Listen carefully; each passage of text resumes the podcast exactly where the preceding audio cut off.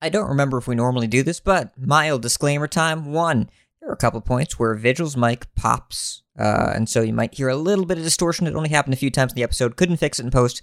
Not a huge deal, but we did resolve it later in the show. So if you're hearing that and you think we don't know about it, we did. Promise it won't happen too much throughout the episode.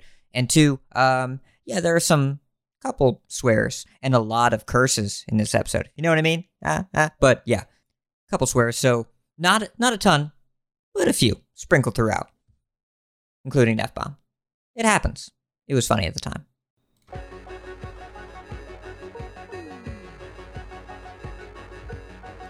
Every episode of The Angry Chicken is made possible by our amazing patrons over at patreon.com slash tack. For more of Jocelyn's content, check out joceplays.com. And if you can't get enough of Ridiculous Hat, follow him over on Twitter at Ridiculous Hat. The Angry Chicken is a production of A Move TV.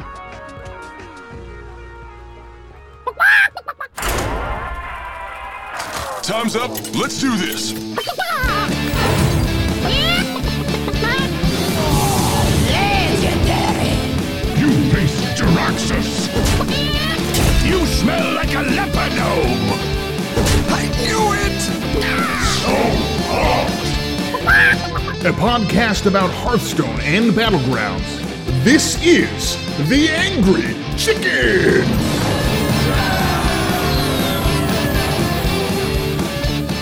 It's the Angry Chicken! Hi, welcome. How's it going? I have two other podcasts. I have to find some way to differentiate the intro here, so here we go.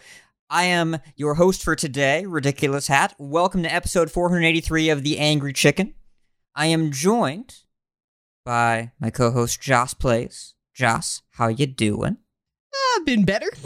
you have been. We're going to talk about that in a second, but drink plenty of water, stay hydrated, and also, friend, known vocalist Jonathan Vigil is here with us today as well. Hello, guys. How you guys doing today? Doing all right, doing all right. How are you? How was your tour? I want to hear about that. Uh, it was good. It was good. Um, not to get too into it, but uh, it was our first time. Uh, we got in a bus accident back in 2015. It was our first time back on a tour bus. Um, for this, like we've played shows, but we've never been on tour tour. So it was a uh, it was a learning curve getting back to it, but it's it's it's it's nice. Feels good. I'm glad you all were able to get back into it. How, how weird was it? It was pretty weird, right?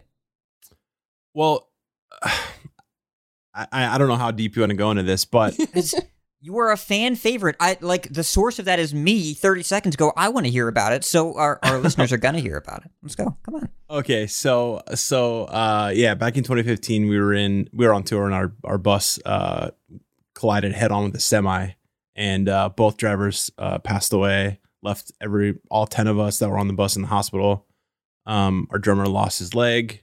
I broke my back, my neck, both ankles, or my ACL, like we all had various injuries. And so um we came back uh in 2018 2019 and uh just played shows here and there like not actually uh been on tour. So this was our first time being back and um everyone in the band was very confident that they could just go on tour and be in a bus again and close their eyes except for me. So i flew um on the overnight drives the the drives that i had to be asleep in my bunk i f- actually flew from show to show because i was terrified of trying to fall asleep in a moving vehicle again so I flew from Cleveland to Toronto, Toronto to Qu- Quebec City, Quebec to um, where do we play? Uh, somewhere in the Northeast. I can't remember.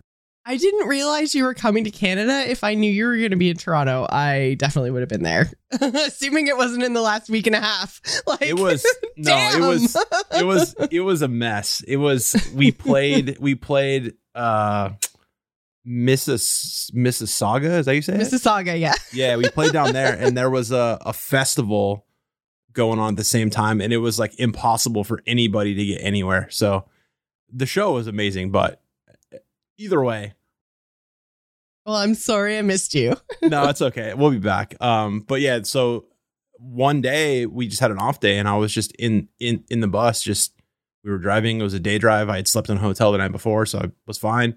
And I just got in a bunk, and out of nowhere, I just I just woke up and an hour had passed. So my mental block of me being like, I can't get in the bus again and go to sleep, like was gone because I just fell asleep not thinking about it. So Yay! yeah, it was it was cool. It was cool. It was cool being back and uh, and playing shows again. And all the stuff we have coming up is is kind of just one offs and and festivals and stuff. So, um, yeah, that's uh, that's a lot of a lot of background uh, on me. Thank you guys for uh, being interested.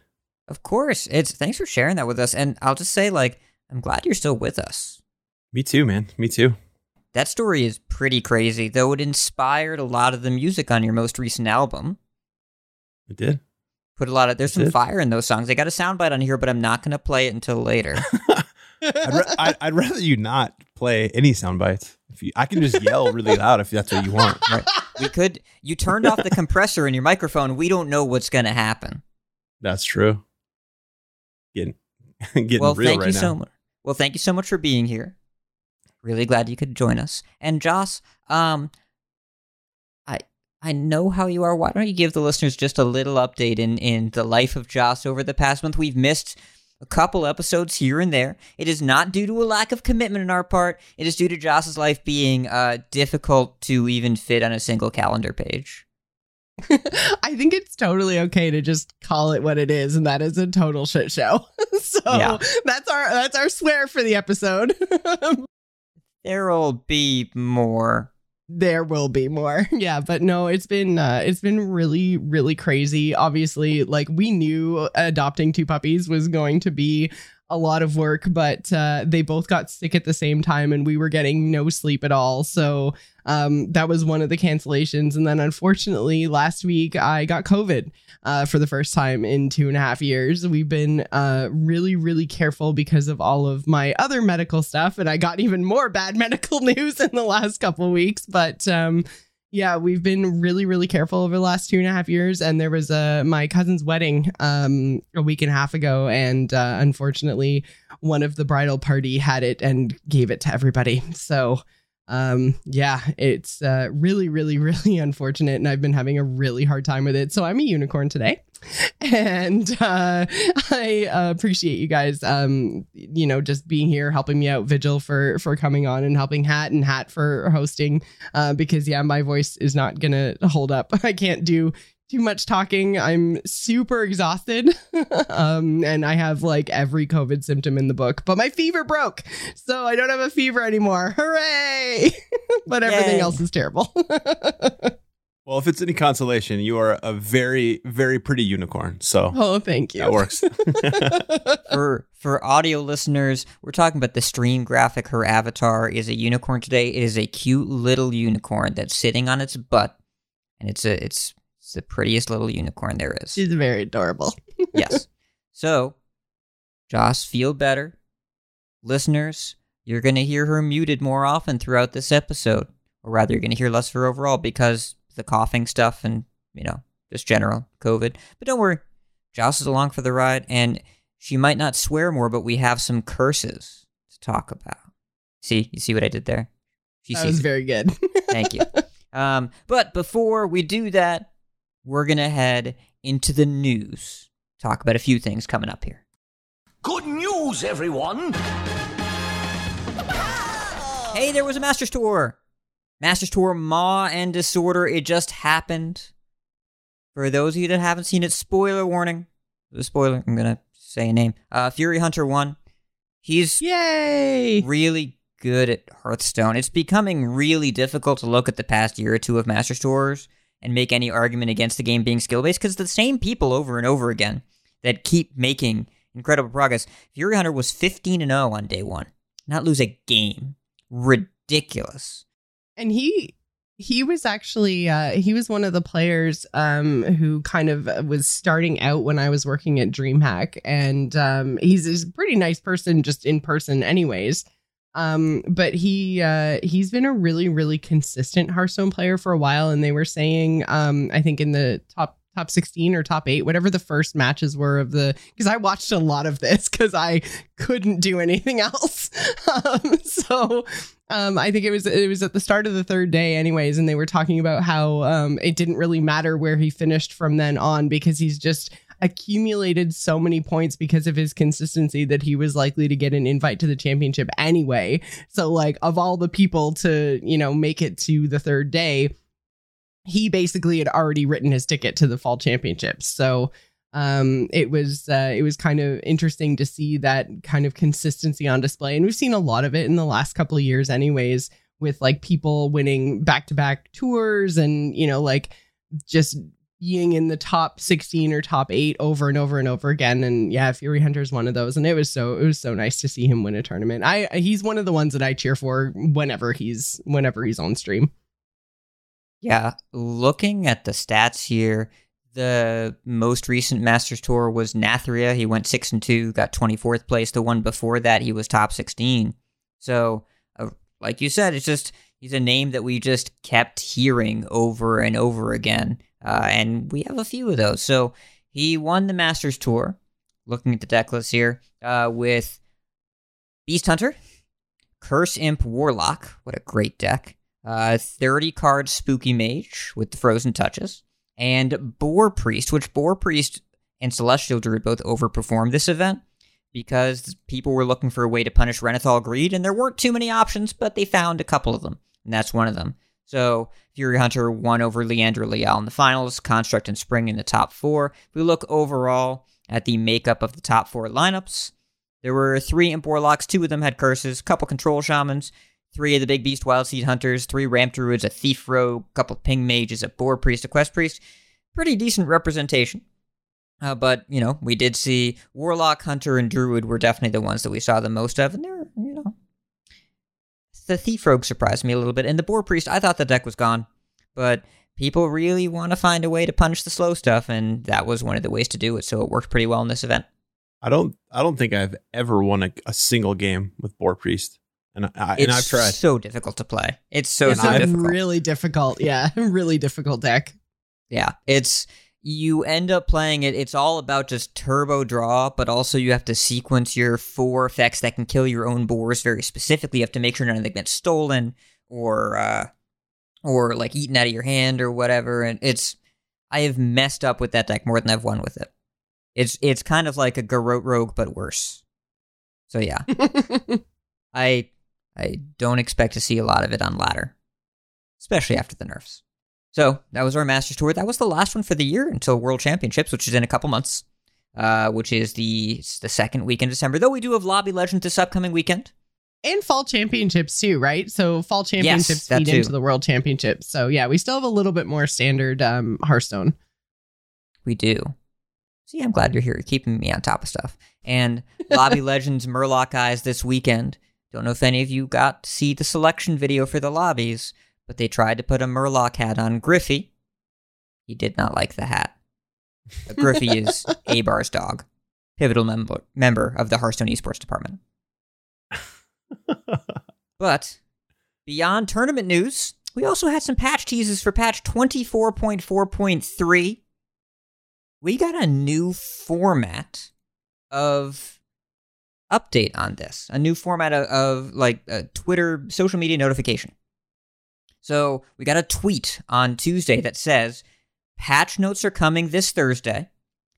Look forward to updates on cards like Theotar the Mad Duke, Stag Spirit Wildseed, Bear Spirit Wildseed, and Harpoon Gun.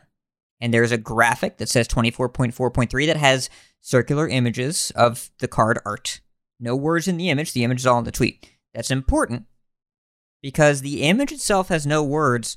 You don't need to wait for localization. You don't need to translate this image. You just give it to the local social teams and they tweet it out in their own language. So, one of the things that we'd heard why we don't get to find out until the day of the patch or the day before the patch why we don't know what the cards are. It's because they worry about localization about it. Only, like, if it's on Twitter, it's only in English, and then a bunch of fans have to translate it. There is no translation required with this image, just a picture. And then the social teams in various languages can take care of figuring out how to, how to word it. Now, the wording's a little funky. I was gonna say, are we worried at all that this is like the biggest troll in the history of Hearthstone because of the word like. Where they're like, Yes. look forward to updates to card like, and then they list four cards that people think need nerfs, but then they just go, oh, spoiler alert, you know what a card like Theotar is? Mutanus! Da da da! so so they didn't use yeah they didn't say they didn't say nerfs or buffs they said look forward to updates Update, yeah, true. on cards like and then they have like like how I was saying the circular circular images but they are all outlined in a reddish yellow orange color so to me Ah. just looking at this Mm. it looks like it is a very clear nerf coming. I've also played with these cards and they're all busted and they need to get nerfed. But but but just from the looking at the graphic, to me instantly I'm like these are all getting nerfed. Like that just makes sense. Look at Vigil with the color theory. yeah. Channeling his inner Garrett. I think that's a smart read, but Joce, I had the same thought you did because also, what if they nerf more cards? What if there's more stuff that's not on this list? Yeah, that was my original thought is that we're not looking at the, at just these four cards that it's these four plus other stuff because I think like a lot of people took this to mean just these four cards and then we're like, "But what about insert their most hated deck here?" And I do think that there's other things that could potentially go on this list as well, but um I think they wanted to maybe get out ahead of some of this kind of hunter hate that's going on right now um, especially around the wild seeds and and then Theotar as well. And oh man, Theotar, I, I do want to talk about Theotar a bit in terms of um, what we think the nerf might be because man, I really am starting to hate this card. and it's really unfortunate because he's I've talked about it before. He's one of my favorite characters from the new expansion and wow, like he's just got so much flavor. He's so interesting. And then you put him in Hearthstone, I'm like, I hate you. Every single time I see you, I hate you. that sucks. But uh, I think there's there's a few different ways that they could potentially change him, and I'm interested to know what they're gonna do. I, I think the main point of this tweet and this image and letting it out like this is for these four cards obviously cause the most um uh what's the word I'm looking for? The most uh I guess angst about uh the current meta. So it's like, hey guys, these four, we're targeting these four. We're, gonna do a lot you know, we're gonna do more more stuff, buffs, nerfs, whatever we're gonna do. But we hear you guys. We're gonna appease you by letting you know these four are coming, but you know, there's there's whatever else is gonna be there. So I think that this is kind of smart and being like, hey, uh, you know, we're not ready to put out the whole fire right now, but we're letting you know that we have this locked and loaded, ready to go. These specific four that, you know, this crazy witch hunt is for. Torment doesn't have too many fires, does it? There's, there's, there's quite a bit of diversity. I don't know. It's so to your point, Joce, Vigil. What do you think they're going to do to Theo? How do you think they're going to change him? How, how do I want them to change it, or what do I think they're gonna do? Give me both. That is Give the us one. question. Yeah. I think I think they're just going to make it cost one more. Okay. I think it needs to cost two more and get buffed in the stats. The the fact that you can like play other cards in the same turn that you play this is really it, I think is the the detriment. I think that's that's so brutal. Like being like, okay, I can steal this and then play whatever I stole if it's not like a Denathrius or whatever. It's like, hey, not only can I steal this, you don't have a chance to to Theotar back what I took from you. So it's like I can steal your um, you know, your hero your uh the hunter hero card. I forgot what it's called. Tavish. Tavish. I can steal your Tavish and play it instantly, and you don't have a chance to play it. I can steal your Tamsin and play it instantly, and you don't have a chance to steal it back. Like, so I think it needs to be. I think it needs to be. Two, The- honestly, I think it needs to be you two more. do in your turn, right? So it's exactly. not him and the result of him. Yeah. I think that's a that's a really good point. For me, I would almost like to see his effect changed. Um and although now like now that you've said it, now that you've talked about mana cost um in terms of making him maybe 6 himself, um I do kind of like that idea because you're right like being able to steal something and play something. I saw so much conversation around Denathrius and oh, I get my Denathrius stolen. It's like There are so many other decks out there though that like you can basically play Theotar against anything. It's not even like Mutanus where you have to try to make sure that your opponent like has a minion in hand, right? And it can whiff sometimes. Like Theotar never whiffs, right? Like he always takes something. So I think that like um just the idea of making it so you can't take and play in the same turn would be good because there's so much disruption you can do. Even if somebody is playing a more like mid range or more aggressive deck and Denathrius isn't a factor, like you can always screw over your opponent, which then as the opponent doesn't feel very good. Um, so I like the idea of not being able to Theotar and play the thing in the same turn, or if you do want to play the thing, you have to pick something that's like one to four mana, right? Which is then by nature going to be less powerful, right? So I like the idea of of going up a couple mana. Um, but for me, like I was just even thinking, like, although I would like to see him nerfed, like into the ground and never see him played again. So like the idea of discovering something either from the deck or making the effect random in that like you lose a random card from your hand and you gain a random card from your opponent, which makes it less targeted like you it takes some of the decision away from you um and then therefore makes the card weaker. Like that's the kind of change that i was hoping to see but like i said I, now that you've told that talked about two mana i'm like oh two mana that might actually be something you know that's that's a big enough nerf that you can keep the kind of player agency in the card. Well, I, I think the idea behind a card like that is like it's Hearthstone trying to introduce uh more interaction because um you know in previous years it's all been you know I do my turn, you do your turn, I do my turn, you do your turn, and then you do that until until one of you has a, a bigger, better board, whatever. But it's like adding this element of interaction lets you kind of sculpt a different route that you can take as opposed to like I need to build a bigger board, I need to kill you with my board. It's like, oh, I not only can do this, I can take away your win con or I can take away your combo piece or I can do this or I can weave this in and you know, I can brand it, whatever. It's like I think that interaction is is I think that kind of interaction is really good for Hearthstone. I think it makes it a more complex game and it makes games it, it, it creates a I think more of a skill uh more of a skill uh gap where it's like the obvious thing it's not always obvious what to take because you can go different ways with it you know? And i think i, I like that interaction. I just think it's way way too strong. In the fact that it's like in it, it's in every single deck. Like a theotar is in every single game. Whether i'm theotaring or i'm getting theotar it's in every single game. And it's Yeah. like that interaction is cool but it also makes the game boring and stale if it's the same thing every single time Yeah, and you're right, Bran. I, I had totally even forgotten about the interaction with Bran. But yeah, getting Bran Theotard is just like it table flipping. like I just it makes me want to quit the game, right? Is I'm like, I don't even know, like, even if you don't take like you can only take two cards, you've still probably seen my entire hand. Like it's so much information, even aside from the stealing part. Like, oh man.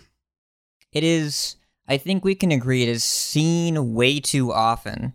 This is not the kind of card you want to be the most popular card in standard or something that defines any long game in standard. Uh, and it is too little of a sacrifice to include in play. You can just throw it out there on curve between your, like, you have if you're playing druid you can throw it out between a wild growth and like a and like a guff turn or something you can just you can just have it I really like the idea of six mana four four.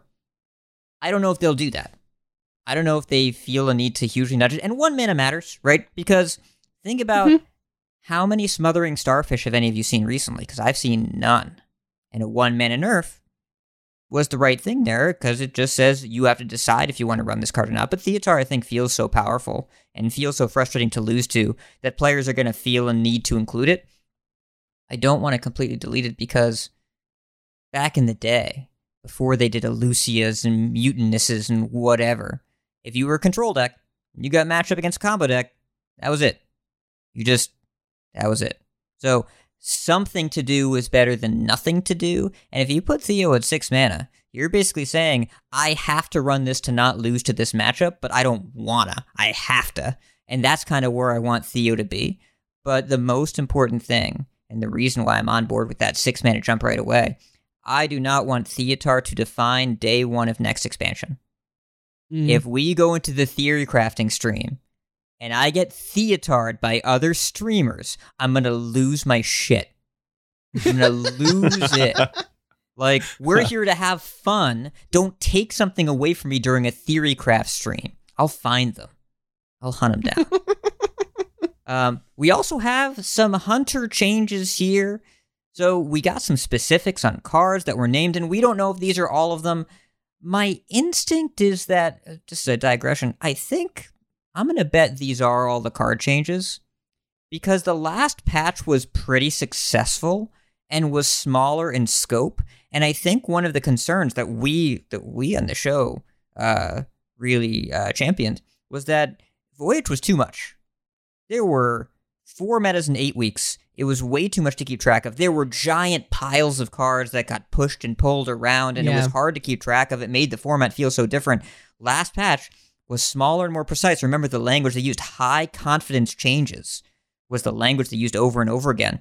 If they hit just these four cards, we roughly know what's going to happen. The rest of the format doesn't seem to have too many crazy outliers around it. And especially if if two of these three hunter cards are wild seeds, you don't even run those in the deck. They're just generation options. I think that's probably a good spot to be in. We don't need huge shifts. And if people really want like combo decks and from hand decks to come back, that is not something you're going to fix here with a nerf and buff patch unless you go absolutely wild off the wall. And they're not going to do that a month before next expansion. So, Mhm. Stag Spirit Wild Seed, that is the uh, three turn one, the 5 4 that gives you a 3 2 weapon. It was nerfed once before. It used to give a 4 2 weapon, now because a 3 2. Bear Spirit, that's the two turn 2 5 taunt. And Harpoon Gun, you probably all know what that is, but that is a 3 mana 3 2 weapon. When you attack, you dredge. And if you hit a beast, it costs 3 less. It used to be that if you hit a beast, it costs 2 less. And I'm guessing we're going back to that. I'm guessing that we're reverting. I, I I would bet a lot of money on that because getting that into the mama bear taunt is backbreaking. It's like if you're on the other side of it, you, you're just like, here's this taunt that you're never gonna deal with. Like, it's gonna poop out other or taunts. Like, super early King Krushes. oh yeah, yeah, six mana crushes is is is crazy too. It's crushing. Oh, I can tell that you're sick because you're trying to make jokes like I am. That's not good for anybody. Medically inadvisable. Turn four Hydrolodon is what gets me. It, that's just like it's so so hard to beat a turn four Hydrolodon because it's just you're facing down 17 attack and also they hit your stuff. Yeah. I, I think that uh, obviously the health is the problem for the bear. So I think uh, two four. Uh, I I can't see it going to two three. I think that's too much of a of a hit. So I I, I would I would bet that it's going to be a two four bear with taunt. But what Okay. do you what do you guys think for the stag? Because like you said, it got nerfed once already. I I have no idea if if it is getting nerfed. I have no idea what the nerf would be because maybe the body, maybe make it a four four. I mean, It's really yeah, it's really interesting because they're not actually playable cards, right? Like these are all the the results of the dormant wild seeds. So mana cost isn't something you can even consider here, right? Like unless you're going to change the mana cost of the spells and minions themselves that generate the wild seeds. Um, but if you're looking at changing the wild seeds themselves, I agree with you on the bear. I think that's probably a, a one health less um, for the taunt. But uh, yeah, the the stag is interesting because it is a long time to wait those three turns if you don't have the and I'm totally blanking on the name of it, but the spell that makes Wild them spirits. wake up while okay, yeah, that makes them wake up uh, one turn faster. Like it it is a long time to wait, so it should have a payoff.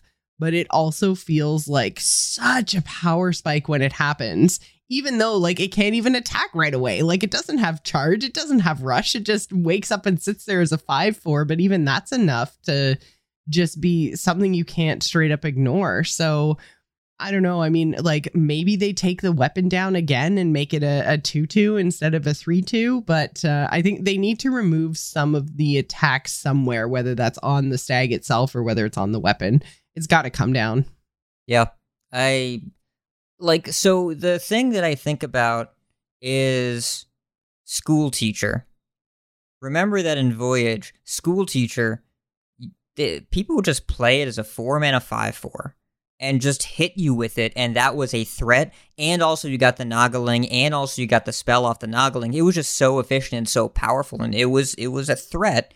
And the difference between five four and four four is kind of huge because it's the breakpoint instead of six attacks, it's eight, nine, nine, eight attacks, eight attacks for thirty for to break the thirty damage breakpoint.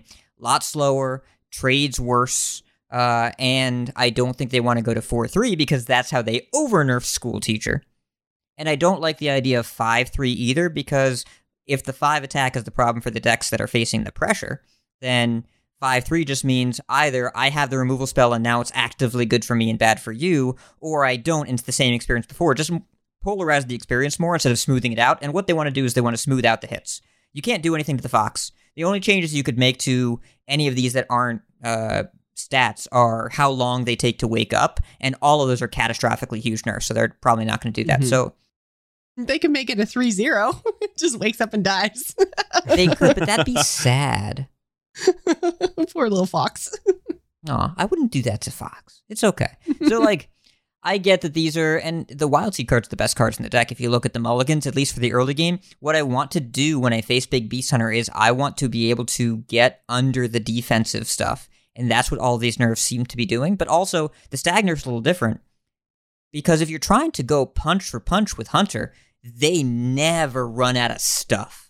Never, never, never. There's so much stuff. Visually, you've been playing a lot of this deck, right? Has anyone ever been able to actually like run you out of things? No, it feels like you always have stuff to do, like always. Uh, I play the I- are all the lists uh XL lists, 40 card lists, or is there a 30 card list? I, I don't know. The vast majority are Renathal based because Mhm. the extra 10 life is just so important because otherwise you just get run over. And in addition to that, it, having more life kind of has a, a like a, a ripple effect. You don't have to trade as much if you have more life. It's not only that you get to have a bigger buffer against aggro, but also you get to trade less because you know you'll be alive when your mountain bear comes online. So you actually get to pressure more because of it too. So haven't been any 30 card lists that have really made a splash. Sure. So I um I go in I go in waves with Hearthstone. I go without playing Hearthstone for a little bit and then I play nothing but Hearthstone. And uh this was the deck I picked up when I was getting back into playing Hearthstone again. And I so I was at uh you know bronze uh 10 whatever the lowest rank was. And I went 14 and 0 with this deck. It is crazy how consistent it can be as a 40 card list. And yeah, like like you were saying, you just never run out of stuff. You can play uh Batty Guest on turn one, you can play um uh the peasant on turn one, and you just like have a one, two, three, four, five curve that is just if you get it, it's it feels like it's unstoppable because what you get from the harpoon gun you cheat out stuff way sooner than it should be played and it's just like i feel like the opponent doesn't have time to like adapt. It's just like here is all this pressure. Deal with it deal with it deal with it deal with it. Oh and by the way i'm never running out of stuff to do because i get two wild seeds from from this card and i'm you know doing this and i'm doing that. And i oh these two the this mama bear drops two two smaller bears. Like have fun with that. I'm gonna develop behind these taunts. Like it's it's crazy. The deck is is is it was I mean was it's probably gonna get nerfed. It's it's nuts. I feel confident it's going to get nerfed because there's a picture with red circles. with red circles. Yes, As you so keenly identified, Yeah. those- that is that is the color of nerfs, my friend. That is Well, what that co- color means. well the contrast of the spirits and the outer, you know, red orange circle around it is very contrasting. That's how I first noticed. it. I'm like, oh, these are all red. So that's my uh my that's as far as my uh skills of deduction go. That's about all I got. Murloc Holmes will be calling you for the next murder at Nathria. I, I actually have still never successfully got all three clues with Murloc ever. It's it's difficult. Um, so this is all we have for patch 24.4.3. We know the patch notes are coming Thursday. We don't know when the patch itself is coming. We don't know if there are any other changes. Perhaps Battlegrounds changes. I don't know. Perhaps Mercenaries changes. I don't know. Who knows what they could do? But we will have the patch notes tomorrow because that said so in this patch. Could be a patch tomorrow as well. Maybe they'll wait till Friday again, but they probably don't want to do that. Could be next week, but I, I don't think it'll be next week, will it? That's I don't know.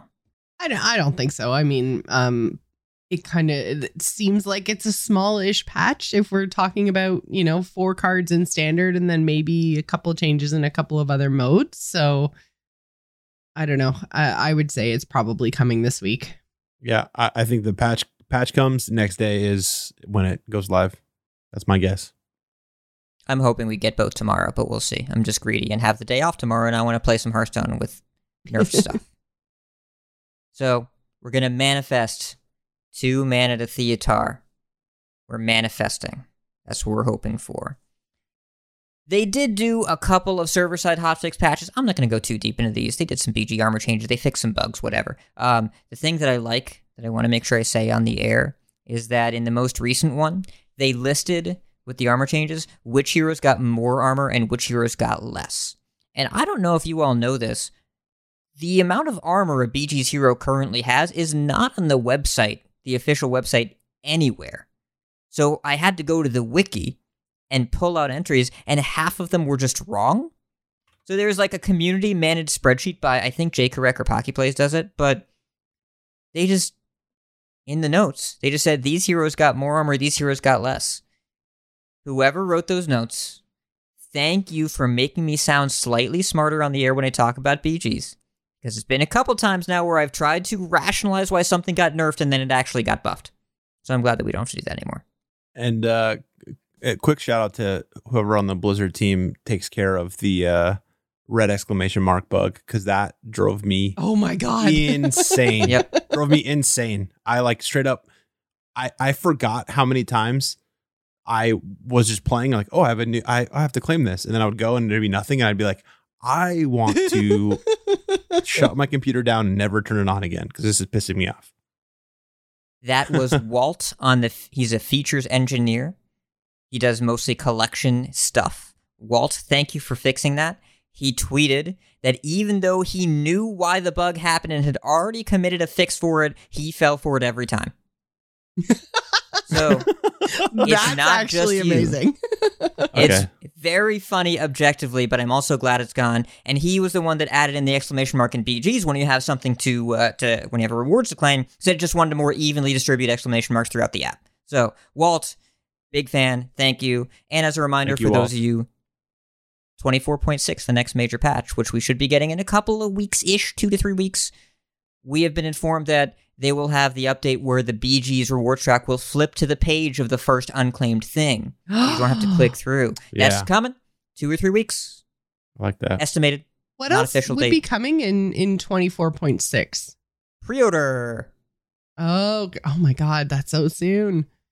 I'm not done. I'm not done my my standard. I'm done my BG's um tavern pass, but I'm not done my standard one yet. So, oh man, I, I'm close. I'm like I'm in the 80s, but Gonna have to make sure Yeah. I get it because that sweet Sylvanas, I need her. She's pretty great. Yeah, the the pre-order will be talking about the next expansion in under a month. Um, Oof. we yep, it's coming up pretty fast. Also, 24.6 usually gets some Merc stuff, including a fix to the Merc's excess coin solution, which means I might actually play some again because that's a big, big deal for those of us still tangentially engaging with Mercs. I'm not spending Mercs a lot of time actually came there. out a year ago today. It did. I'm trying to decide if I want to ask how do we feel about it. I'm pretty sure I don't want to ask. I mean, like honestly, I don't even think we need to make it a big conversation because I think you were the only one that was really actively engaged with it, and you just said, you know, you're not really playing all that much of it at all. So, I uh, yeah, I don't think I've played it since the first week. it's really just not my jam. Vigil. I I uh I, I never really played I never played Pokemon, so I didn't get the the red beats green, green beats blue, blue beats red kind of deal. Like I I played Mercs the day it came out, and I was like, oh, this is this is fun, but nah. Okay, hold me. on a second. Hold on a second. You had trouble with those colors, but you were able to detect the contrast on a Twitter graphic. I'm Yes, calling shenanigans. Yeah, blue beats red is way too much for me, No, but I, I can't because you're in game. There's like all these these things, and you know there's different abilities, and I'm like, wait. So if I attack here, and then I would always end up attacking the wrong thing, and I would take double damage instead of doing the double damage, and I'd be like, I don't like this. I'm out of here. Understandable. yeah, I maintain that it is a good game with bad systems. So the 24.6 update is a big update to some of those systems. We'll see if that changes the calculus there. But suffice to say, it's been an interesting year for the Mercenaries mode. Uh, no fanfare in the game, nothing in the mailbox about it today. I, the only way I knew is I think it might have been Ben who tweeted It's always Ben. something Ben about it. Yeah. Hearthstone. yep. yep. It's uh I think we can safely say internally where they thought the mode was going to go versus where it ended up going are pretty different places. Um and the focus was put back into battlegrounds. Uh That's and fair. standard of course. So but we're also going to focus on standard in this next section. In this next section because I hope uh, you like talking about zoo because we sure do. Hit it very hard. Wanna blow something up?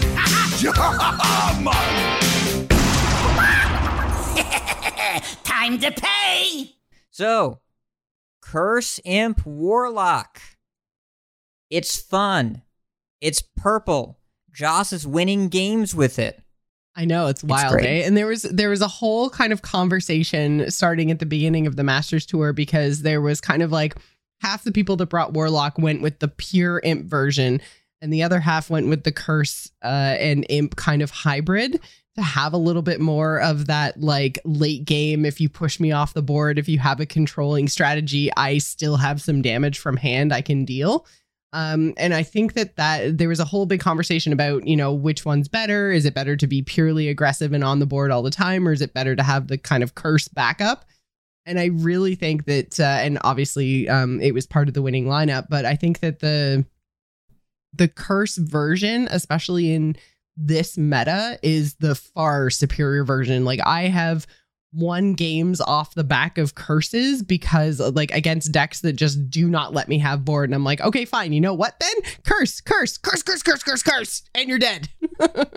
It's so much fun. It's so satisfying to like have that backup and not just get pushed. Because there's so many things. I feel like when we first started playing zoo like way back in the day like classic Hearthstone it was really hard to get pushed off the board. A lot of the big board wipes were you know they came late in the game. They were expensive and there weren't that many of them. But now it feels like there's so many ways to like silence your stuff and push you off the board that doesn't necessarily happen really really really late. There's lots of removal spells now and lots of options for most classes. So zoo itself just a straight up aggressive board only strategy isn't as powerful as it used to be and i think it needs the curses to get over the that last hump, especially now that they've printed Renathal and people have that extra 10 health. Yes, it's you think back to the glory days of Hearthstone, back to the Reynad era of Zoo, as it were, and it's just back to the old school days. Is what you were looking at was you got bored, you pushed some damage, there was no rush in the game, and then you close things out with Soulfire, Power Overwhelming, and Doomguard. So Soulfire and Doomguard, you were able to do some bursts from hand. When they rotated Doomguard, Zoo really kind of disappeared from standard, except for there was a Magic Carpet Zoo list that did alright in Rise of Shadows. Uh, Dark Glare was a pretty busted card, then they nerfed it, then they nerfed it again, then they nerfed it a third time. Um, and Flesh Giant Zoo, which was not really Zoo, kind of sort of Zoo, but also Dark Glare deck in Stormwind was like okay, but that was all about playing really fast 8 8s. Different kind of ball game. So, what we're looking at here the elevator pitch, aggro start, control tools, damage from hand. You get to kind of do it all. You get to do a little bit of everything. And you have some pretty flexible game plans as well. Vigil, you've been playing any of this? After you guys sent me the show notes and we you guys said that we're talking about this in the strategy section. I hadn't had any previous time with the deck, so I played a little bit today. Um, I went eight and seven, so a little over fifty percent, and I played a, the aggro aggro demon uh lock like when it when the set first came out and found that it was really fun but like you know like you said like you get you get wiped and you're kind of kind of out of it you're like you have no real comeback mechanics so that's where the curse stuff comes in and i was playing the curse stuff and for me i found that a lot of stuff like what helped me get back into it too was doing the Bran and I don't know the name of the card, the life, the one that you get, you gain life for the curses damage they do. They they take. Zakul. cool. Yes. I found out that that card kept me in a lot of games that I would have normally been dead on the crackback.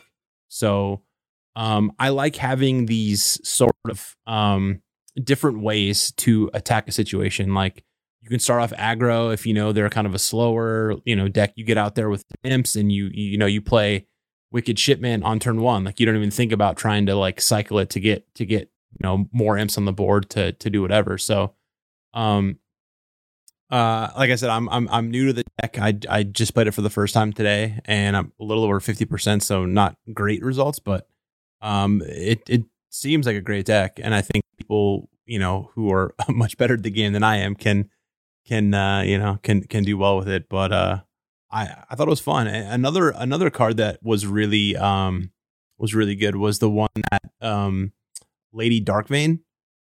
So she comes in with two two two two one death rattles, and it's the they copy the last shadow spell you cast. So you know if it's an abyssal wave or if it's the uh drag them Dragged below. Dragged below, yeah. Yep. so if it's either of those cards, that's just adding more curses to their to their hand, and like I found that it's just the damage adds up so quick, and it, you're you're not even you're not even like actively doing anything. You're kind of just like playing the board, playing the game. Like, oh, this is a board wipe, but also you're taking damage. Oh, this is developing, but you're also taking damage. Oh, this is a three four, but you're also taking damage. So it's like it it, Yeah. it I, I I like having the the the kind of uh control-y uh late game uh stuff at the end too. It kind of feels like um the curses are incidental. Like the curse cards themselves are good enough that you would play them whether they give a curse or not. So like Abyssal Wave, it's nice to just have the board clear against a lot of different opponents. You know, the drag below, it's nice to have some targeted removal. It's nice to just play like the the three four on three. Like that's just solidly statted minion. And early on, I think um you basically like a lot of those curses are just, you know, ones, twos, not not so much of of kind of a worry, but it does ramp up so quickly. I think that sometimes your opponents don't even kind of realize cuz I've seen people hang on to curses and I'm like, dude, that's like 10 damage just that one card. like it's 5 each time. Get rid of it. What are you doing? and so I think that um it's nice that if they don't take both ticks of the curse, like if they play it out, like you're also disrupting their curve and what they get to do with their deck. So I mean, like I'm I'm glad that curses ended up being in like such a, a good viable place because I feel like curse warlock was something you could play in um oh my god, my brain, I swear. COVID sucks. I believe The you. previous expansion. Uh, Voyage to the Sunken City. Voyage. Thank you. Honestly, fuck my brain right now. okay, so yeah, like you could play Curses and Voyage, but it's obviously much better now, like with the two packages put together. That's it. That's all I'm saying. It's it's okay. Listen, your brain has been functioning well enough to win games with it. Uh, something you did mention is that it took you uh, like 15ish games to figure it out and then something clicked for you. Do you remember what you started doing differently?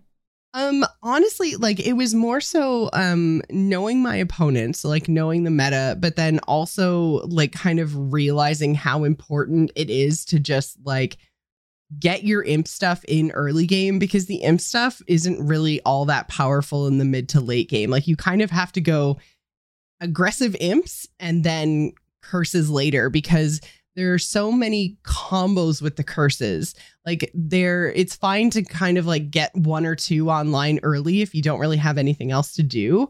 But when you're talking about like comboing with Bran, when you're talking about comboing with Tamsin, like you can start to get those curses in their hand so quickly if you just wait until like six, seven, eight mana instead of playing them out on like three and four mana and just getting the one in. So I think like focusing my mulligan specifically on trying to find like my early libraries, my early imp cards, like the um oh my god.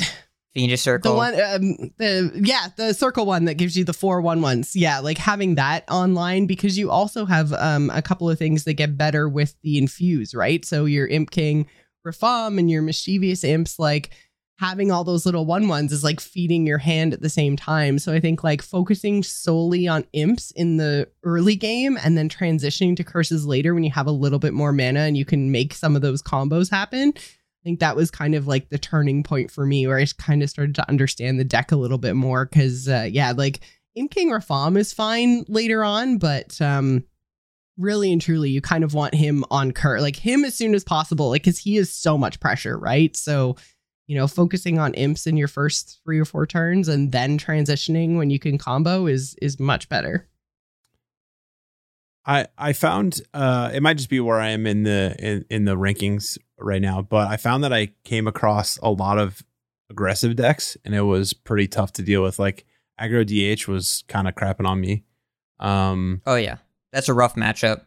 Yeah, I think I went I think I even went 50-50 against Relic DH. Like there were times where like they didn't send a chance and there was times where they just like they just like relicked like nonstop and I was like I can't do anything about this, you know? I don't know. I wouldn't say it's a meta counter, but it's it's it's definitely viable and and pretty strong in the in the current meta. I would I would think.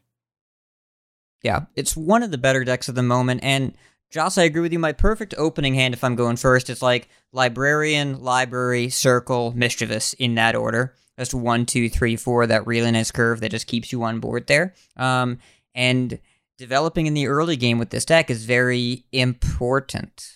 It- Grown.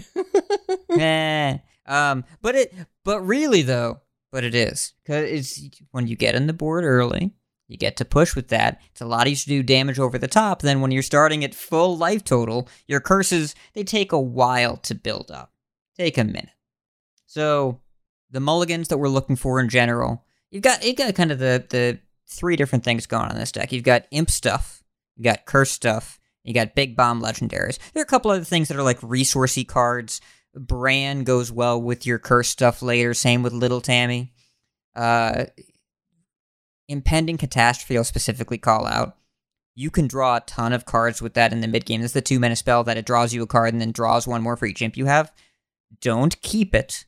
And if you can choose between a playing more imps in the first five or six turns or playing this and drawing a few cards, probably just play the imps.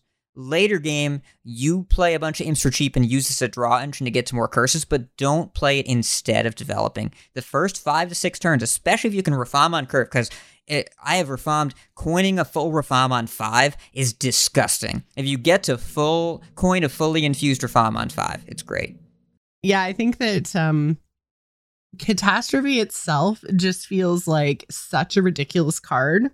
It's definitely a trap of the deck because it feels so powerful. It is so powerful. I routinely draw like five to seven cards off this thing. It's gross and stupid. And when a card is that gross and stupid, it feels like something you should keep, right? You're just like, this card is insane. I need this. I need this. I have to have this. But you don't need the card draw that early. You're a warlock. You have a button for that. So it really, really feels like the thing that, like, once you have more mana and you've spewed all your cards out onto the board, that's the time when you want a catastrophe. And that's usually like way down in the mid game. Like we're talking, you know, turn six, seven, that kind of thing. And then when you play it, you totally refill your hand, which is great. And that'll find you some of your game ending cards. But you definitely don't need to take up a spot in your mulligan with that. It is a huge trap. Do you keep any of the infused cards in your hand off the start? It depends. yes. Yes. sometimes, perhaps even often. So, general mulligan rule ones, Vile Library, and Fiendish Circle. That is your general. When I say ones, I mean proactive one mana cards. I don't usually mean Grimoire or Touch of the Nathrezim, though if you are sure that your opponent is playing Irondeep Troggs, you may keep one of those. Assuming that you think they're playing specifically an Irondeep Trogg deck. You have to know because usually you don't want these cards. But if they're going wide and they're playing Trogs and Peasants and whatever, and then you just uh, Grimoire sacrifice them, the game kind of ends. That's kind of nice. But you can't depend on that. Joce, I know you you have a pretty good sense for when you're keeping those things. Yeah, I think that um, the the thing that I found is that because this deck, in terms of actual cards that make imps, you've basically got your flame imps, and then you've got your sorry, I guess like minions that make imps. You've got your flame imps, and then you've got your mischievous imps. But a lot of your other imp generation is the fiendish circle and the the one mana tradable um Shipment, wicked shipment, shipment, wicked shipment. Yeah. And so, like, you want to play spells to make your imps in order to kind of juice your infused cards. And so, if you do see a trog on the other side of the board, like you're making one ones with your spells and they're making one twos with your spells. so, you know, like you want to have a way to deal with the trog. So, if you think that you're going to be in a trog matchup or in um anything that's kind of like board based like that where it's going to be kind of backbreaking if you do see a peasant or a trog because you know there's also a lot of decks that the deeper they draw the more quickly they'll kill you. So you don't want to see a peasant on the other side either. Um, I think usually uh, touch is a really good keep in those specific cases, but most of the time you do want to throw them back um, because you also don't need the healing that early in the game, but it might be relevant later on. And touch is also a shadow spell, so it does synergize with Lady Darkvein. So if you do need some more healing later on, then you can, you know, like obviously it's not um, targeted, but you know you're upping your chances. I've like killed one of my shades that then that touch has killed the other shade and then that touch has killed something else and then so you get a bunch of healing in that way as well so it does have some uses and some combos later on but it is a really invaluable tool if you want to clear some stuff off the board. And if you see her against druid i mean it's kind of a at least in my matchups it's been a 50-50 right? Whether they're going to be an aggressive um aggro druid with the uh trogs and with the peasants or if it's going to be a ramping kind of druid. And um i think probably the ramp druid's only going to get better with the hunter nerfs i would think. Hat correct me if i'm wrong but um ramp is gonna change for sure and uh like right now ramp druid is tuned pretty well to beat hunter. It's focused on that and zoo is happy to see that. So the druid list will change I do think that Druid will probably see a little bit more play because everything will see a little bit more play as Hunter sees less play, and Zoo is probably happy for that. You might be able to even get away against a Druid with keeping a Grimoire, assuming you have other stuff to do because your other stuff is theoretically good enough. So you keep the cards for your bad Mm-hmm. matchups because you don't need them in your good matchups. You could you could see it that way. I could see it that way. I would say that they also like I'm keeping touch or grimoire in like maybe one out of every like five or six matches. Like it's really not something I keep normally. Um it's very much just like if I if I look at the other cards that I have in my mulligan and think I'm to get blown out if I don't have an answer and then they play this, then that's the time where I keep one. If I've got enough other tools that if they don't have it, I've still got something else to do. But you never want to keep like touch and grimoire and all of my reaction cards. Like you still want to be aggressive and proactive in your first few turns. You just want to make sure that you have a tool to shut down their answer to your stuff. Yep. And to answer your question, Vigil, I keep Mischievous Imp more than I don't. More than half the time. If I have something to do in the first two turns. Like, it's, if my hand is. If the only proactive play I have in the first couple turns is Vile Library, probably not keeping Mischievous Imp. I want to find a one or a, a circle. But if I have any proactive one or a circle, I'm probably keeping Mischievous Imp. But I usually keep it if I have a shipment. Like if I know Yeah. I'm going to be able to make two one ones, which is two thirds of what you need to juice up the imp, then I I keep that uh that kind of combo because I'm fairly certain that I'm to draw something that's to put one more minion on the board in the kind of in turns two and three. So you know, I'm I'm confident in my deck to provide me with that third infuse, so I would keep it. I don't keep Rafaam though. I, I don't think ever. If I'm on the coin and I got like and I got like a, a one in a circle, I'm keeping that bad boy, and I am holding the That's coin. fair. and then because if if I know from my opening hand, if I have Flame Imp and Fiendish Circle and Rafaam on the coin, I am playing that Rafaam juiced up on five, and that is too good to say no to. It is. I will not keep him going first. I will only keep him on the coin. I could see like there might be if my hand was shipment library Rafaam and I was against a priest or something, I would think about it. But going second on the coin with a couple good things to do, I am pretty likely to keep Rafaam, and that means I am committing that coin to turn five and gonna have the discipline to not coin something out sooner because going. Uh, I don't yeah. have any of that discipline at all. Yeah, me, I'm me neither, worst. Joce. Me neither. I'm like, I should just coin this out right now. Yeah. Like, I, I want to save Wouldn't it for be this. great if I coined a three on two? Yeah. I mean, That'll teach sometimes 'em. it is. Sometimes it is good. If you have, if you had flustered librarian into coin circle into Sira'kess cultist, that's a really nice curve right there, right? You attack for five on turn two, and then you play three, four, and you deal one damage. Like it's a pretty good spot to be in. And sometimes that's going to be how your hand turns out. But also, if you can wait a minute, and then you can coin at the Rafaam on five for a full board, that's plenty too. It's just fine. So Yeah. But you said, wait a minute. I want to get them now. I I understand this impulse. Now is better than later. Yeah, now, get it. now is better, and all I have to do is give the coin, like now, right now. So let's talk through. We're a minion deck that's also playing a bunch of board clears.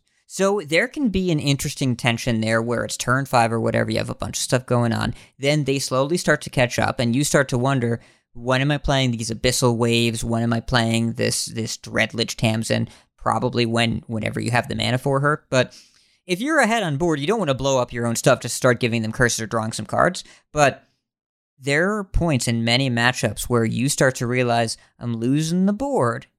It's time to go at least start the curse mode transformation. If you're against a Hydralodon, you can bump it and then wave. Absolutely. If you're against uh, boards that start getting bigger, like eh, against a spooky mage, they'll start making a bunch of skeletons. They'll play a multicaster or a hero Dawngrasp or whatever. They'll start freezing your stuff.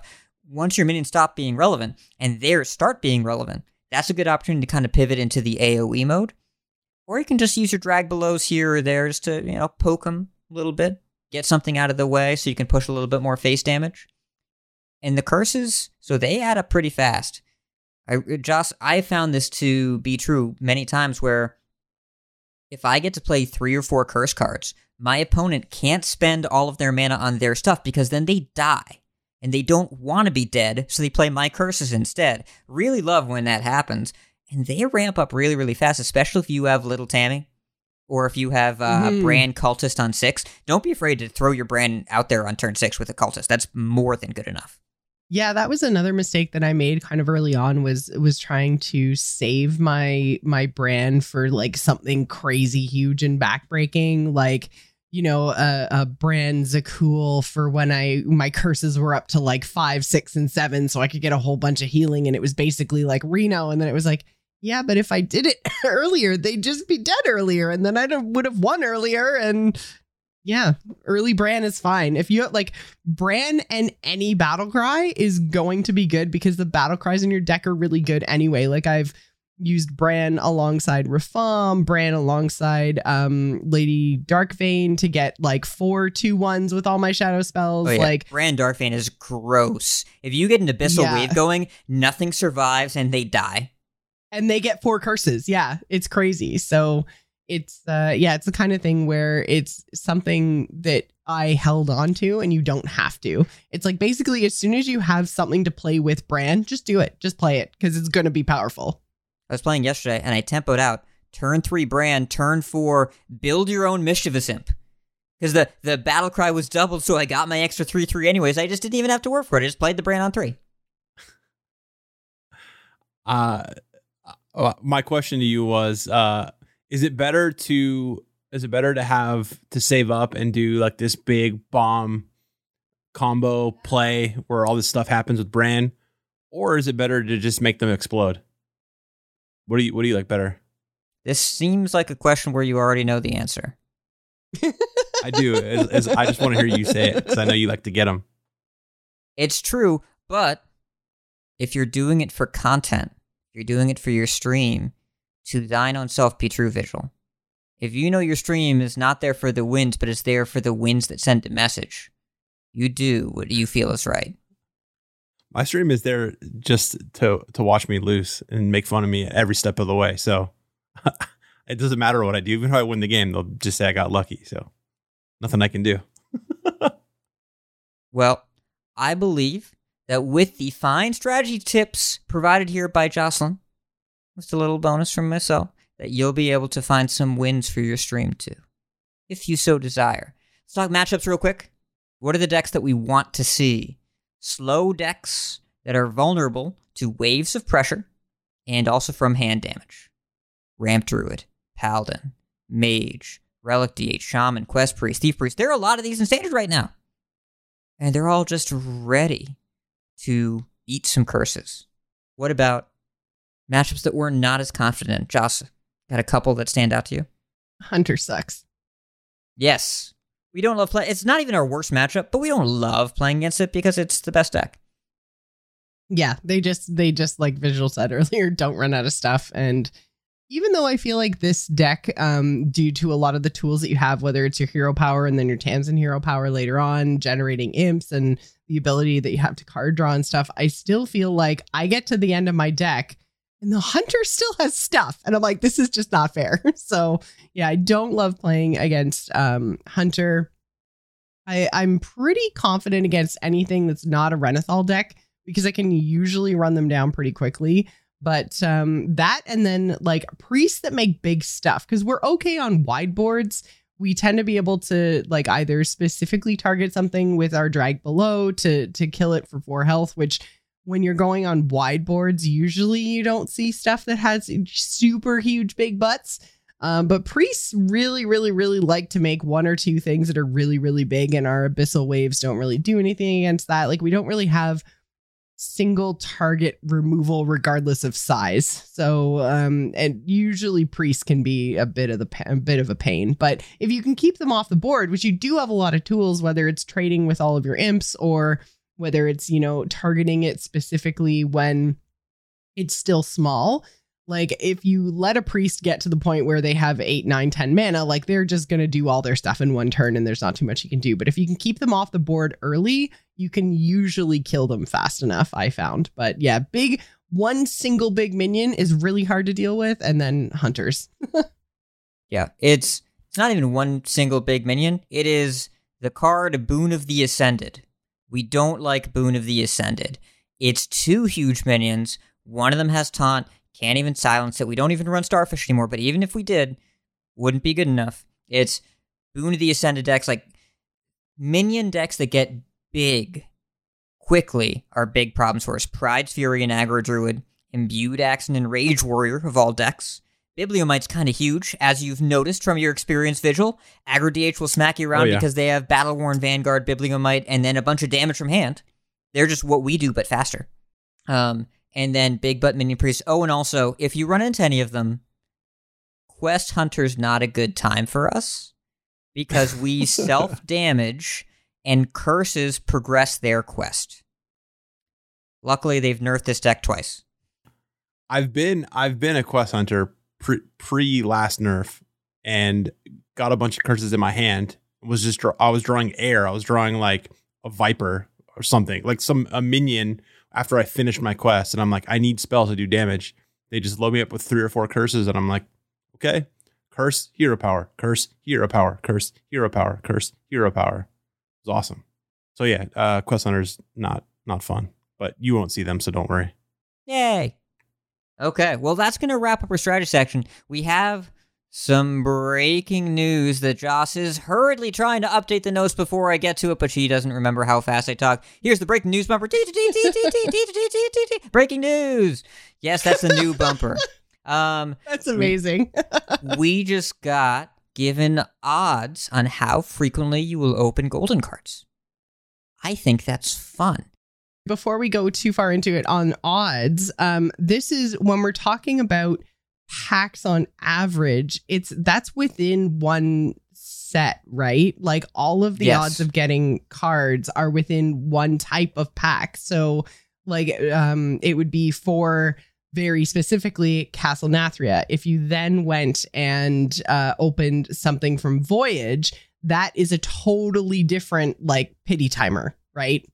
Correct. So it's not 181 packs in total. It's like 181 packs from Nathria and from Voyage and from Classic and on and on and on.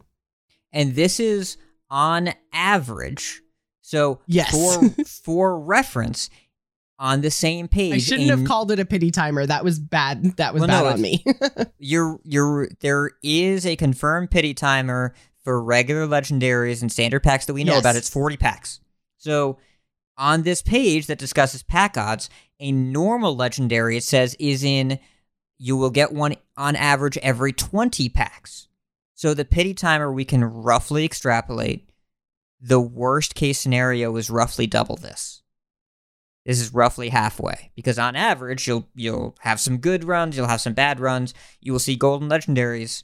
I guess the worst case scenario, uh, you assuming the same logic, which may or may not even be true here, is every 362 packs. So lo- that means that if you're doing a, a full pack opening, you got 200 something packs of uh, of the new set, you may not even see a golden legendary at all. Possible, but on average, every 181 packs, on average, golden epics every 71, golden rares every 15, golden commons every 13. So this is new information. There is a pack rarity odds page that you can find for regular card packs, mercenaries packs, whatever, that discloses all of this stuff to get ahead of gambling laws. It roughly gives you a guide as to what you're going to get out of packs on average and also how duplicate protection works. We actually have have an email talking about card rarity, so I thought that was a pretty good little segue there. Well, that's a great idea. Why don't I just hit this bumper button then? Hello? Hello, it's me. Hello? Um, just quickly, do you get my message? Yep. Oh, Hello, brother.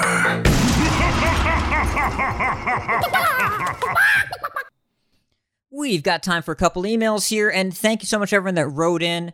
Uh, you can send your emails to tackpodcast at gmail.com, or you can join our patron only Discord and ask us directly there, which is where these questions are from, because our patrons are wonderful and intelligent. So, first question here from Disc GTI What function does card rarity play in a game like Hearthstone beyond monetization? How does it make the game more fun, challenging, or rewarding? Well, that's a big question but I think we can at least say in Hearthstone, legendary means you only get one copy in deck instead of two. That's a direct gameplay impact. But rares, commons, epics, why aren't they all just commons? Thoughts? Vigil. Explain rarity As- to me. Sorry. Joce. Explain Joce, rare. explain. one of you one of you talk. well done, Matt. Um, yeah, I feel like um, from what I remember of like very, very early days Hearthstone, and uh, obviously a lot of the philosophies have changed on the dev team. Games out for a really long time, but from what I remember from their early design philosophy, common cards were a little bit more simplistic. Um, and then kind of as you ramped up in difficulty, the or sorry in rarity the difficulty of kind of like understanding how and when to use the card and the effects on those cards starts to ramp up with rarity as well.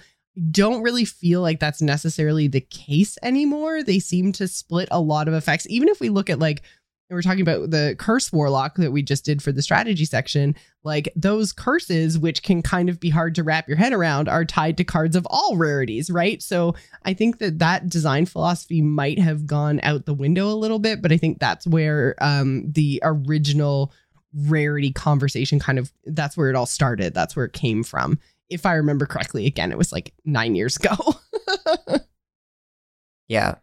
Epics are the weird ones. Epics are always weird cards. Right? And it used to be tied into how often would you see them in an arena because they were balanced by rarity, which is, you know, it's still a card game anachronism of like some pieces of paper are printed more than other pieces of paper. It's inherently still a monetization structure, but they do use rarity in different ways. And They, you know, they they. I, I totally forgot about Arena. Sorry, Arena. yeah, I was gonna uh, bring up the limited uh, implications of that because a game, you know, I, draw directly from a game like Magic, Magic the Gathering, where you open up a set booster, and in the set booster, there's mostly commons. There's a couple, uh, you know, rares, but they're called uh, uncommons, and then there's one rare, which is, I guess, the, essentially the legendary. So when you draft and limited, you only have access to one unless somebody, you know, passes you one. So it's really I was going to say it's a limited implication, but I don't even think they do that in limited now. I think they still just go by card win rate, right, or something like that. Yeah, they have buckets. I think Yeah. buckets kind of replaced rarity. yeah, yeah, yeah. So that's a good question. I don't, I don't, I don't know how they. I don't know how, how rarity works now. That's crazy. I mean, it's a it's a monetization thing. They need the cards to cost different amounts to give the dust system more value and to make packs more compelling. And it's a model that we've known for a long, long time in cards. And also, like, opening cool things is exciting. There's value to uh, think about some of the most exciting streams. So, so I, I before theory crafting happened, I only did three streams a year where I would stream all of my pack openings, and people tune in. They like that sort of thing because it's exciting. You know, it's yeah, artificial scarcity, Insert whatever. wah legendary sound right here that if I actually tried to do it would probably destroy my lungs. But Yeah. that it's By the very holy exciting. light. Wow, golden legendary. That one. There it is. yes. So golden legendaries, very like it's it's you know, shiny stuff is fun. I don't really have a better way Yeah. to explain it. Yeah, but opening up a legendary doesn't mean that it's good or a meta player, like or or yeah, even it's, epics. it's not like tied to to gameplay in terms of like if I open a legendary, I automatically have a viable meta deck. Yes. Yeah, because there's you know like say if you open up uh, an epic, you're like, I can have two of these, but these are both garbage. So I wish I didn't open this. Like the whatever the the dude paladin one is, the promotion or whatever it's called. That one, like you're like, I don't want to open this card. I'd rather have a card that I want to play with. Like I don't care the rarity. Give me a common that I'm gonna use. You know, I don't know. So to answer your question, Dish GTI, rarity is a path inside the human psyche to determine people's perspectives on uh, fortune or misfortune. That's what it seems to be. Uh, got one more question. Joce said she was going to read it. I'm not going to allow her. I'm going to read it. Uh, so Dazzledorn said, "Hardly anyone uses emotes anymore in Hearthstone. What could Team Five do to change this? I miss the back and forth banter. Come out with new emotes, maybe." Give players three choices for each emo when selecting them. I know sometimes people can BM them, but playing games against people never having interactions is sometimes dull. I will tell you, you want emotes, there is a button in the Hearthstone launcher. It is called Wild. Click that. You will find emotes. There seem to be a lot of those there. But, uh, you know, I do think there's some interesting ideas here. I love the idea of equipable emotes. We're doing it in BGs. I'd love to do that in, uh, in Standard 2. Maybe they allow Canadian players to equip Sorry. Oh my god, that would be so amazing. I miss sorry, but honestly, I think my my issue or I guess the reason that I don't emote anymore is because there's kind of too many of them. I understand um like cosplaying as a hero almost when you equip a skin, but I get the same problem now using my emotes. Like I pick the skin for purely visual reasons. And I have the same problem with emotes that I often have in any of those games that have dialogue choices, where it's like the dialogue choice says something like agree or disagree. And then like you pick agree, and then like your your character says this like speech and you're just like wow that was a whole lot of information i wasn't intending to convey and i find the same thing with hearthstone emotes is like i want to say well played but i'm playing as like tamsin for example she's a jerk Yeah. so like I specifically don't emote because I feel like even when I'm choosing the nice emotes, I'm being a dick. And I in general try not to be a dick. So when there's just some certain heroes, and especially when I haven't played as that skin before, where I'm almost like afraid to emote because I don't want to make my opponent feel bad. Like I might want to say like greetings, hello, but then it says like why am I wasting my time with you? And I was like that was not what I intended to convey. Every time I play against Tamsin and she emotes me, I'm like, man, what a total lich.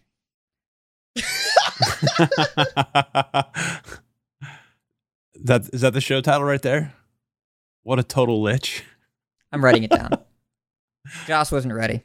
She's still dying. Okay. That's how I know that I did a good job because she needs to drink some water to wash that pun out of her mouth. Um, but yeah, that was it's terrible. thank you. I was that's what I was going for. Um, but yeah, it's, I mean, and there's also there's been so much discussion around what is BMing. Uh, like over the past couple of years in Hearthstone, people get really sensitive about it. I remember Kyle Knudsen, who was the first admin of Masters Tour qualifiers, said the number one most common complaint that he received was players winning and then GGing first. That was the number one complaint the person that ran qualifying tournaments for professional Hearthstone players received. Which just goes to show you that people are babies. But well that people are are very impacted by the actions of others right? Like it's you can get into people's heads pretty easily in a lot of cases. And i mean i'm totally guilty of it too. Like i i squelch people all the time because i'm like you can emote me once or twice and totally throw off my game for the next like three matches. Like i am super super guilty of it um, of like being very vulnerable to that kind of behavior, I guess. Um, I don't think I'd ever complain to an admin, but you know, to Yeah. each their own. it's I like someone can have one emote, and if they emote when I'm about to lose, if I'm roping and they have lethal on board and they emote, I'm like, shut the hell up. But you know, there are some times where they'll like they'll do something funky or some crazy thing will happen with Rune of the Archmage and they hit me with the greetings. I'm like, all right, that's kind of funny, right? It's but it's people are gonna emote in their own ways. I would like the idea of new emotes or emote selections, and yeah, sometimes there are a couple of heroes that are just mean people. Yeah, they're not super nice. mean. Yeah, Well, and then you have the the you know the inverse of that. You have like uh someone like Nemsy who uh, sounds like she's being nice, but you're like you're kind of being like sarcastic. You're kind of being a jerk, even though you're like this Yeah, it's cute like little you think that your opponent knows exactly how she sounds and they're being even more BM because they know she's so cutesy and they're just like, oh, this is going to cut them deep. exactly, exactly. I do love that Nemsy's greetings is "Did you eat yet?" I think that's just a fun, very characteristic greeting. But yeah, um, curious to see how Team Five handles this. There have been rumors about auto squelch going around forever, and I know that there was like Mm. I think there were a couple mentions of it on the features. Like I think Celestalon has tweeted about it here or there, just saying that like it's something they were at least starting to think about talking about. I don't know if that'll get anywhere. If they put auto squelch in the game, they can get much more aggro with emotes because people can just turn them off. So I don't know what Yes, that's going to look yeah. like, or if that's ever going to happen. Something to think about. even if they just had like a little a little um like flicker um thingy like a, a selector switch. underneath each hero a switch under each hero Yeah. that was like do you want to play as like nice tamsin or mean tamsin like just let me choose There's no nice if i want to be like since sincere emotes or mean emotes go It's maybe you could filter by nice and mean heroes. Maybe if there that, was just that like would be fine too maybe you could just do like a light side or dark side toggle in the collection screen if like I only want the light side heroes. I was gonna say, what about like uh Ragnaros? He's just he's just yelling all the time, but he's not being mean. He's just y- He's just very yeah. He's just very excited about whatever's happening. Yeah. I think that um it really like especially because chat room and I know we've already mentioned this too talking about the customized emote thing. Um I think you do also need to kind of remember that that would be a lot of work. There's a lot of heroes in the game now. We're not talking just about um like those three heroes that we had access to for the first like five years of Hearthstone. Like we're literally getting hero portraits like five, six, seven, eight, nine, ten of them a month. Like that is a lot of voice acting. That's a lot of thought. That's a lot of going back and like not fixing, but changing those heroes to make sure that they would fit into a customized emote. Like it's not quite the same as BGs where you're just basically like dragging a JPEG and that's what you use, right? Like these it's a lot of voice acting. There's a lot of work that went into all of this. So, you know, it would be quite a big undertaking. And like our heroes might then start to cost more money as a result. Like there's a lot of impacts on implementing a system like this on the standard side of things that they don't face the same sort of challenges uh, in on the BG side. So, I mean, like we could just have pictures in standard, but I think a lot of people like the voice line, so it's it's not a, it's not as easy a solve. I think as uh, you know, you can't just drag and because like I mean, I guess maybe you could just like drag and Oh, drop man. rags, like rag coming out of Tamsin. that would be cool. I want to be Yeah. Nemsy, and then I want to hit greeting, and I want to say, "You face Jaraxxus." Like I just want that to come out of a I mean, tiny that gnome. also could be amazing, but we generally don't get that level of crazy customization in Blizzard titles because I think they're afraid of what we're going to do with it. We can't be trusted with that kind of power. That's too much power. yeah. for for as for as uh, interesting of a topic as this as this is, and as cool as this feature would be, I would rather just have a better client. Personally, I think they they should just work on that because there's the amount of times that I've been like, this is so clunky Get out of and here slow. with your logic, Vigil. Dude, They're like, different teams. They're different teams. This would be I- I know, this would I be know. cosmetics or whatever, maybe even features. But like the the client, the, the things I want to be better in the client are nothing to do with the features. They're all about stability and connectivity. That's the kind of stuff and performance. Nothing to do with this team, unfortunately. Because if everyone could just like get in a room for a month and then come out, and the Hearthstone client was way more stable and didn't disconnect anymore, like I would, I I'm cool with that. I'm all right. I don't think that's how the world works. I think I think I think Joce mentioned this too. Like, you know, back in the day, there there weren't a lot of hero portraits and stuff, and like they they were so slow to release them that it was like you were excited and I had them all, and like at some point it just got overwhelming, and I was like, I can't keep up with this. Like, I owned everything in the game, and then it got to a point where I was like, there's no shot I'm going to keep up with this. There's it's Yep. like crazy. And I remember a tipping point, honestly. The tipping point was for me when I saw Leroy Jenkins as a paladin hero portrait. I snap bought it, even though paladin's my least favorite class. Snap bought it just to have it. And I was like, oh man, let's go. Let's go. I'll fire up a paladin game. And I emoted and I'm like, what is this? This is not Or the voice Leroy was different. Jenkins. I didn't like, get the they couldn't get the original voice actor. dude, I got I got burned on that, and I was like, ah, I'm gonna be very very cautious about Very picky. portraits. very very picky about portraits I buy from here on out because I got smoked on that one. Ironic that you rushed into Leroy and got punished for it. I That- said Leroy Jenkins as I There's bought some it too. deep-seated lore ramifications there. It's it's it's ironic on a meta level. So, listeners, we're going to let you all marinate on that. And if you don't know about the original Wow Leroy Jenkins, go ahead and look it up. It's fantastic. Um, but we're going to wind down the show here, but we want to give thanks to all of you, especially our epic patrons who directly support us. You can become a TAC patron by going to patreon.com slash TAC. Becoming a TAC patron gives you access to the TAC Discord, other perks, ad-free episodes, you know, the good stuff. You get to support us. We want to give extra special thanks to our Patreon producers, Dustin C. and Jarrett F. Uh, you can go find all of our shows, all the show notes over on theangrychicken.com. You can follow the show on TAC Podcast on Twitter and catch the live show. We usually do Wednesday nights, 8 p.m. ish at twitch.tv slash Joce Plays. We're big on the ish these days, so you know, don't feel need to show up right away, because we sure don't. Um, personal stuff, Vigil, where can we find you and your stuff? Uh, you can find me on uh, all social media. Vigil SC. Vigil is my last name. SC is uh, my gaming stuff. Uh, my band is called The Ghost Inside. You can check it out there. Um, you can follow my personal socials if you want. I don't uh, interact with them as much as I do my gaming stuff. So follow me there. Okay. Joce, where can people find you?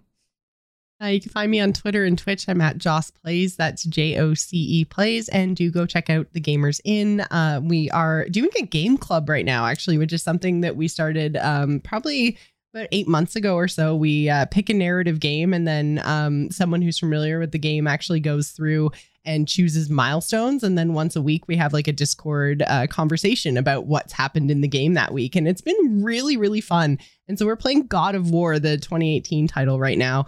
And uh, yeah, so if you guys like God of War, uh, if you want to do a kind of like a playthrough, and we try to break it down into about three hour chunks, so it's not a huge commitment for everybody every week. Um, we're having a lot of fun uh, talking about some of these titles. So I think this is the third game that we've played, but the first one that I've decided to play along with as well. So um, if that sounds like fun, go check out the Gamers Inn. You can find all that um, over on Twitter, or you can go to bit.ly slash TGI Discord, uh, not to be confused with the Ghost Inside. That's- I It's a never different put TGI. together. yeah. Yeah. That's a different TGI. The- But believe me, there were many times when Joce has s- signed off with with TGI, TGI, and I'm like, wait a minute. Oh, never mind. Gamers in the gamers in, not the ghost Yeah. inside. I got it. What about you, Hat? Where can folks find your stuff? You can find me at twitter.com slash ridiculous hat. That is the hub of my Hearthstone content. I do two other Hearthstone podcasts. Coin Concede, where we make the competitive side of the game more accessible to you over at coinconcede.com and Vicious Syndicate, a data-driven look at the high-level legend metagame over at vicioussyndicate.com. But until next time, that's going to do it. Job's it. done. Job's done. Time's up. Let's do this. Job's done. Leeroy Jenkins. I had to be. I had to be meta with it. You got there. And Joce just couldn't so resist. The job's done instincts just kicked right in. Had to be Well, first. I, like Chris, we've never done this where you've hosted the show, so I'm just like, wait, do I still do the first job's done? Is Hat waiting for me? What's happening right now? We didn't talk about this. Listener, yes, this is how anxious Joce is about everything all the time. And spoilers, Literally. it was it was fine. it wasn't fine. I totally messed it up. This is all staying in the show, by the way.